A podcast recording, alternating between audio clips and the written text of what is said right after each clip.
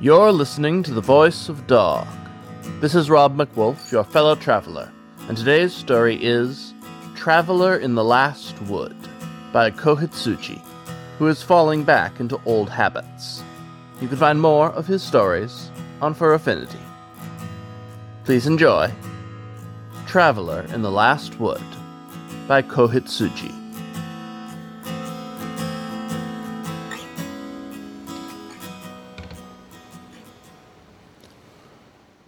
It rolls out before you, all oaks and elms, blackthorns, alders, and beeches.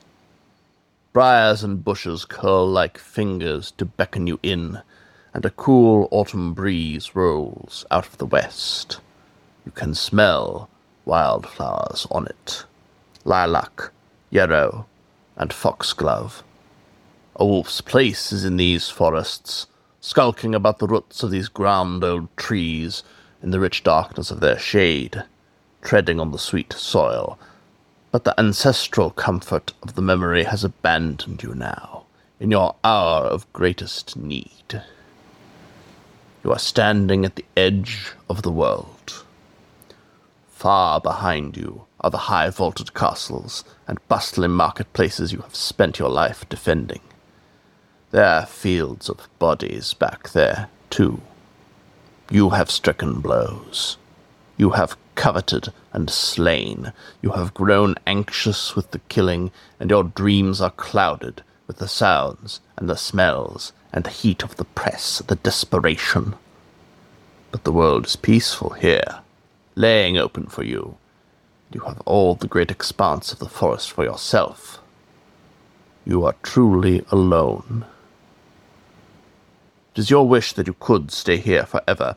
Perhaps you might make a lonely grave of the oak tree you lean upon and rest, so far from the civilized lands that none but wild creatures might here disturb you. It is a romantic idea, for you are weary, but it is foolish, too. There will be no grave for you, not when all the stars burn away and the world lays barren, save only for you and all the other immortals. Bitterly you think of them, the way a sword in the neck of a dragon might slay him, or the arrow in the breast of a unicorn may lay her down, and the way you are deprived of this luxury. But the thought is profane, and you push it away, and pray for absolution. The dark comfort of the forest frightens you in many ways. Within that holy dark is, however, your salvation, and knowing this, you are determined to go on. Until your quest triumphs or is proved vain, you must go. It is yours to march until the earth's ending, until the forest gives way to the nothing dark that lays beyond, where you might speak to the wicked things that dwell there in all their vast and terrible wisdom. You have walked many long years, and now you stand before the last wood. The final threshold before the world runs out and there is no more. The end of space, yes, and as the wizards have speculated, the end of time. You tread in and spend the rest of the day following the forest paths, knowing there is no navigation now, no maps have been made of this place, and none ever shall be. The sound of birdsong goes steadily silent, until there is no more sound at all but the quiet breathing of wind in the trees Above the canopy, clouds blow, and the earth turns under the sun, till you come to a grove of willows that have bent their weeping forms over a clear, still pond, which reflects the day's last rays in a shimmer of blood and gold. Soon it will be night. You peer in at yourself. Your image holds no more horror for you, though when first you rode to war you were handsome. A little lupine lordling drinking and howling and thinking only of pleasure and triumph. Never did you examine the dark corners of your life until you were made to dwell in them, forever apart from the hateful night. Now you are as grey as an ancestor wolf, your fangs chipped, and your whiskers cut irregularly. Your boots are worn and tattered, the claws of your feet press out through the ruined leather, and the soul is torn so that the rocks and nettles of this place scratch your pads to stinging and bleeding. The coat of mail you wear is nearly rusted away, and the emblem of your long dead king is soiled and ripped, its heraldry now illegible. You carry a pack and a water skin, and there is a knife at your belt, and you walk with a single crooked spear for a walking stick. Your bright green eyes throw back no light. One ear is chipped, and there are white marks on your neck and snout where daggers and fangs have passed over you.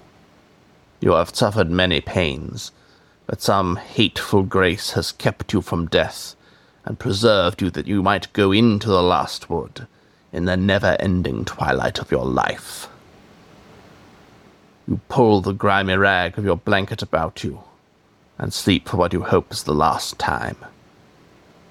Midnight. You wake to see her standing there atop a mirror of starlight, the heavens arrayed under and above her, ordered to her will.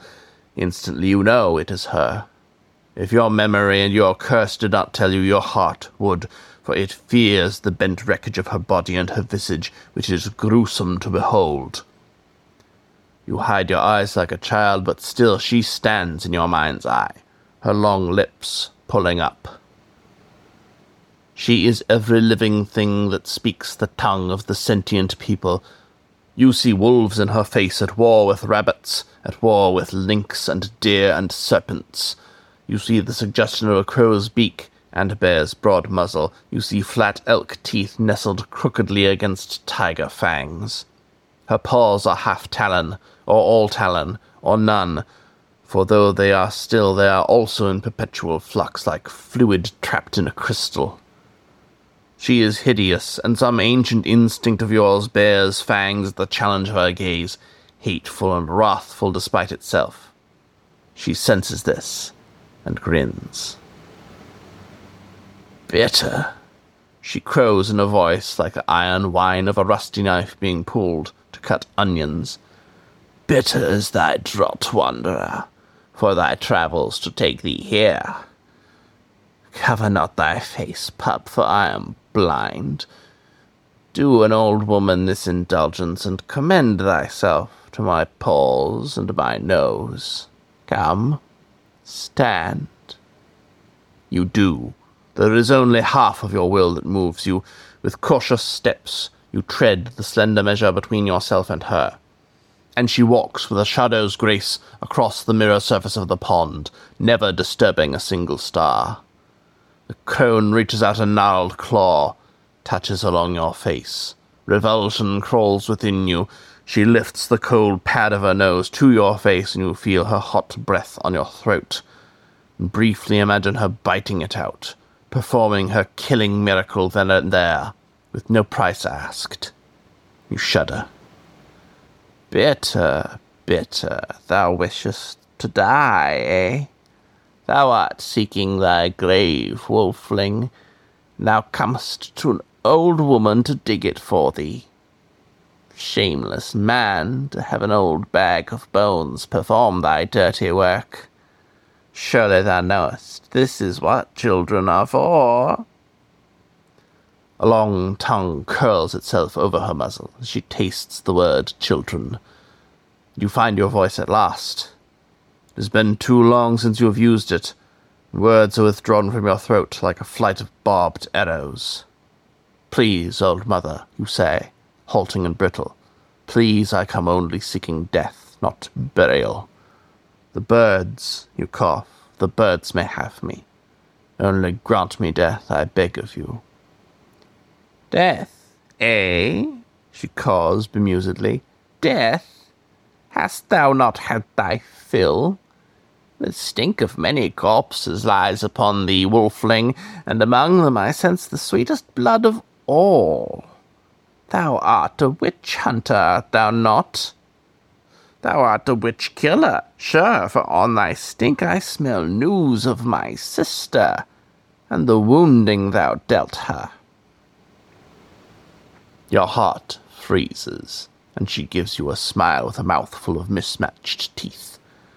You have the sudden wild fantasy that they are not even hers, that they have been stolen. And as the thought passes over your mind, she smiles. and steps back upon the dark mirror of water. Oh, yes, indeed, for thy fear is in there too, and there is no man who so feared a witch as one who has fallen victim to her hex. Wanderer, thou art, and thy blood is immortal.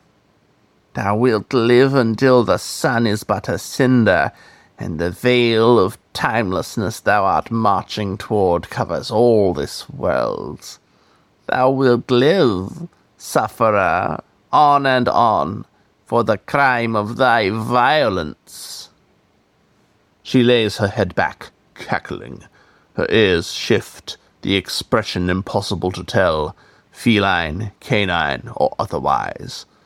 A seed of anger takes root in the fear bed of your spirit, and you feel your paw gripping your knife. Ah, ah! She speaks, holding up a claw, and pointing one twisted talon at you. Wouldst thou be twice cursed, eh? I could make thee into a speechless toad. I could weave thy body in with the willow, that thou might spend eternity weeping o'er thy error. I could snatch the last bits of hope within thee and make of them spurs to send thee on a journey that's really never ending, Sir Pup. So play not the witch killer with me. Chastised, you leave the knife where it is. Please, you repeat. I came seeking atonement. You are my last and only hope, I beg of you. She lifts her nose into the air, haughty and proud in her ugliness. Beg, wouldst thou? Thy custom to beg upon thy feet, wolfling? Kneel! Submit before the eldest sister, and see what mercy kissing the earth affords thee. Your pelt crawls at the idea of showing her the back of your neck, or taking your eyes off the woman at all, but you do. Slowly, deliberately, you kneel upon the ground. Prostrate yourself before her, press your lips to the grassy earth. A long period of silence stretches itself out between you, and at last she speaks again, her voice bored, cruelty dissolved into indifference.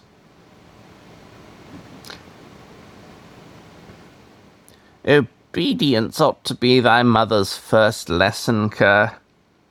Never should there have been born a wolf who did not fear his mother's jaws first. But the old ways are dying. Thine own ways are the old ways now, and even they shall pass away from this world before thee. Before thee in especial.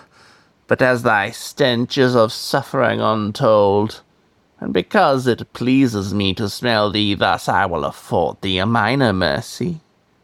Speak, if thou wouldst, and tell me what meagre wisdom has thy penitence bought. You think back over the great measure of years, the golden spring and summer of your youth, and natural adulthood.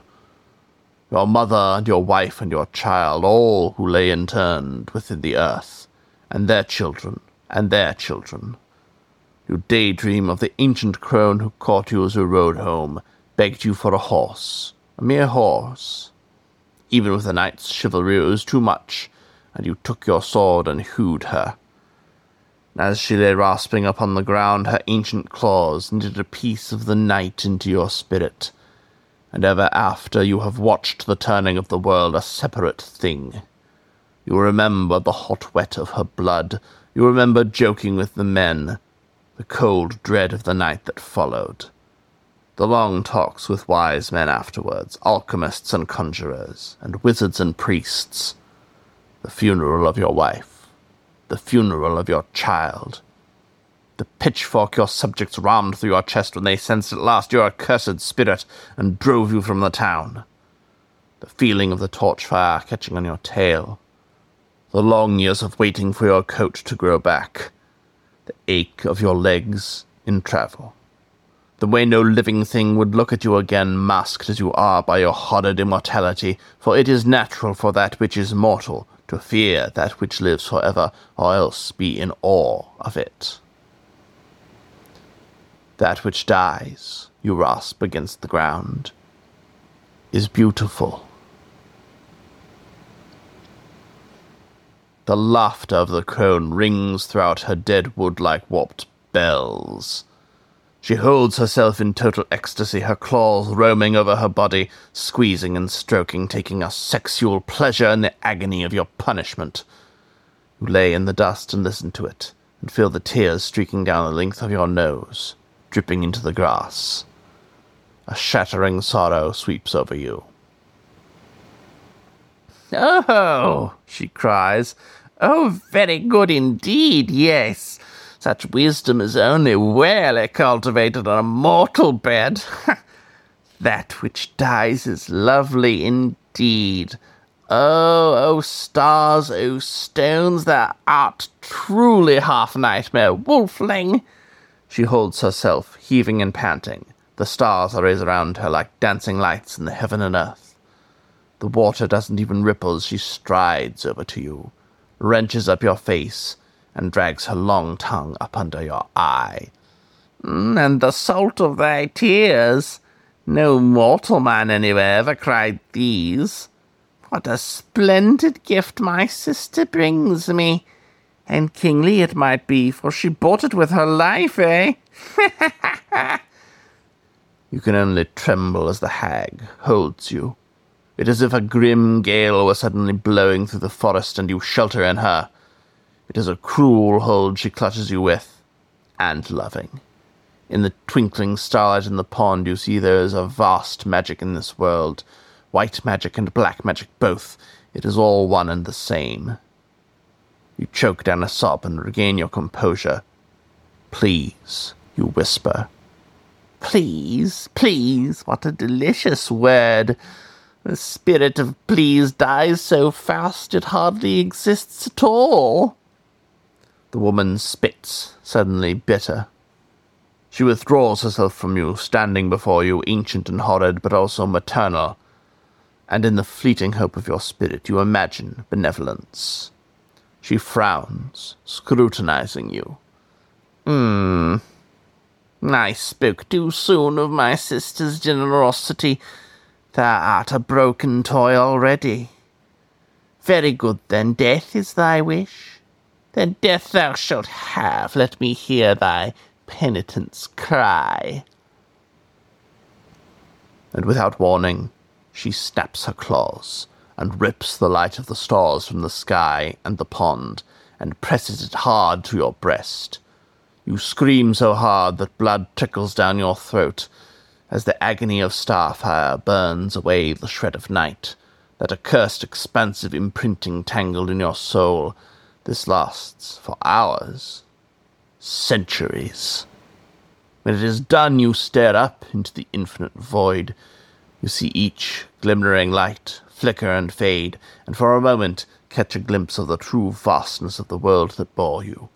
You see it begin with a great fire, and you see it end in the snuffing of a thousand candles, and the flame of your own sun is extinguished long before many of the others. You see each lovely fountain of your earth grow dusty, each mountain crumbles away, the sea dries, the second world under it flourishes and then is dead.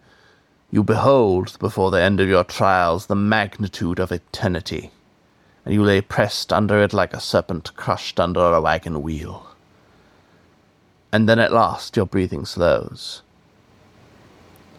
You stand, shaking, and look about for the old woman. She sits under the willow, a young fawn resting its head in her lap. Thou art immortal again, wolfling. Never come again to this place. She strokes the little fawn, but as thou art mortal, so must thy body eat. I give this to thee for pleasing an old woman with few delights left to her in her dotage. With a smooth motion, she breaks the neck of the fawn and leaves it lifeless on the ground. I am. I am free to leave, you say, grasping your throat. The world is still spinning. Ay, thou art, and no hag's tricks to follow you. Lucky upstart thou go, and do no evil with the time afforded thee. For soon enough thou wilt pass away from this world. You can feel it already. The flesh of your body begins to die at last, and the aches of old wounds burn with new savour. Thank you. Gratitude, she says, looking up to smile. The eye shine is the last thing you see of her as her shadow fades into the gloom of the forest. For death, chivalry yet lives, and dies with thee, I don't doubt. You cook and eat the fawn. The meat is succulent for the first time in millennia. In the morning, you walk to the edge of the forest, and hear the rustle of the wind, and smell the flowers anew. You are dying with them now, and excellent is the bird song overhead, as the finches and meadowlarks cry in their holy joy, I am alive. I am alive.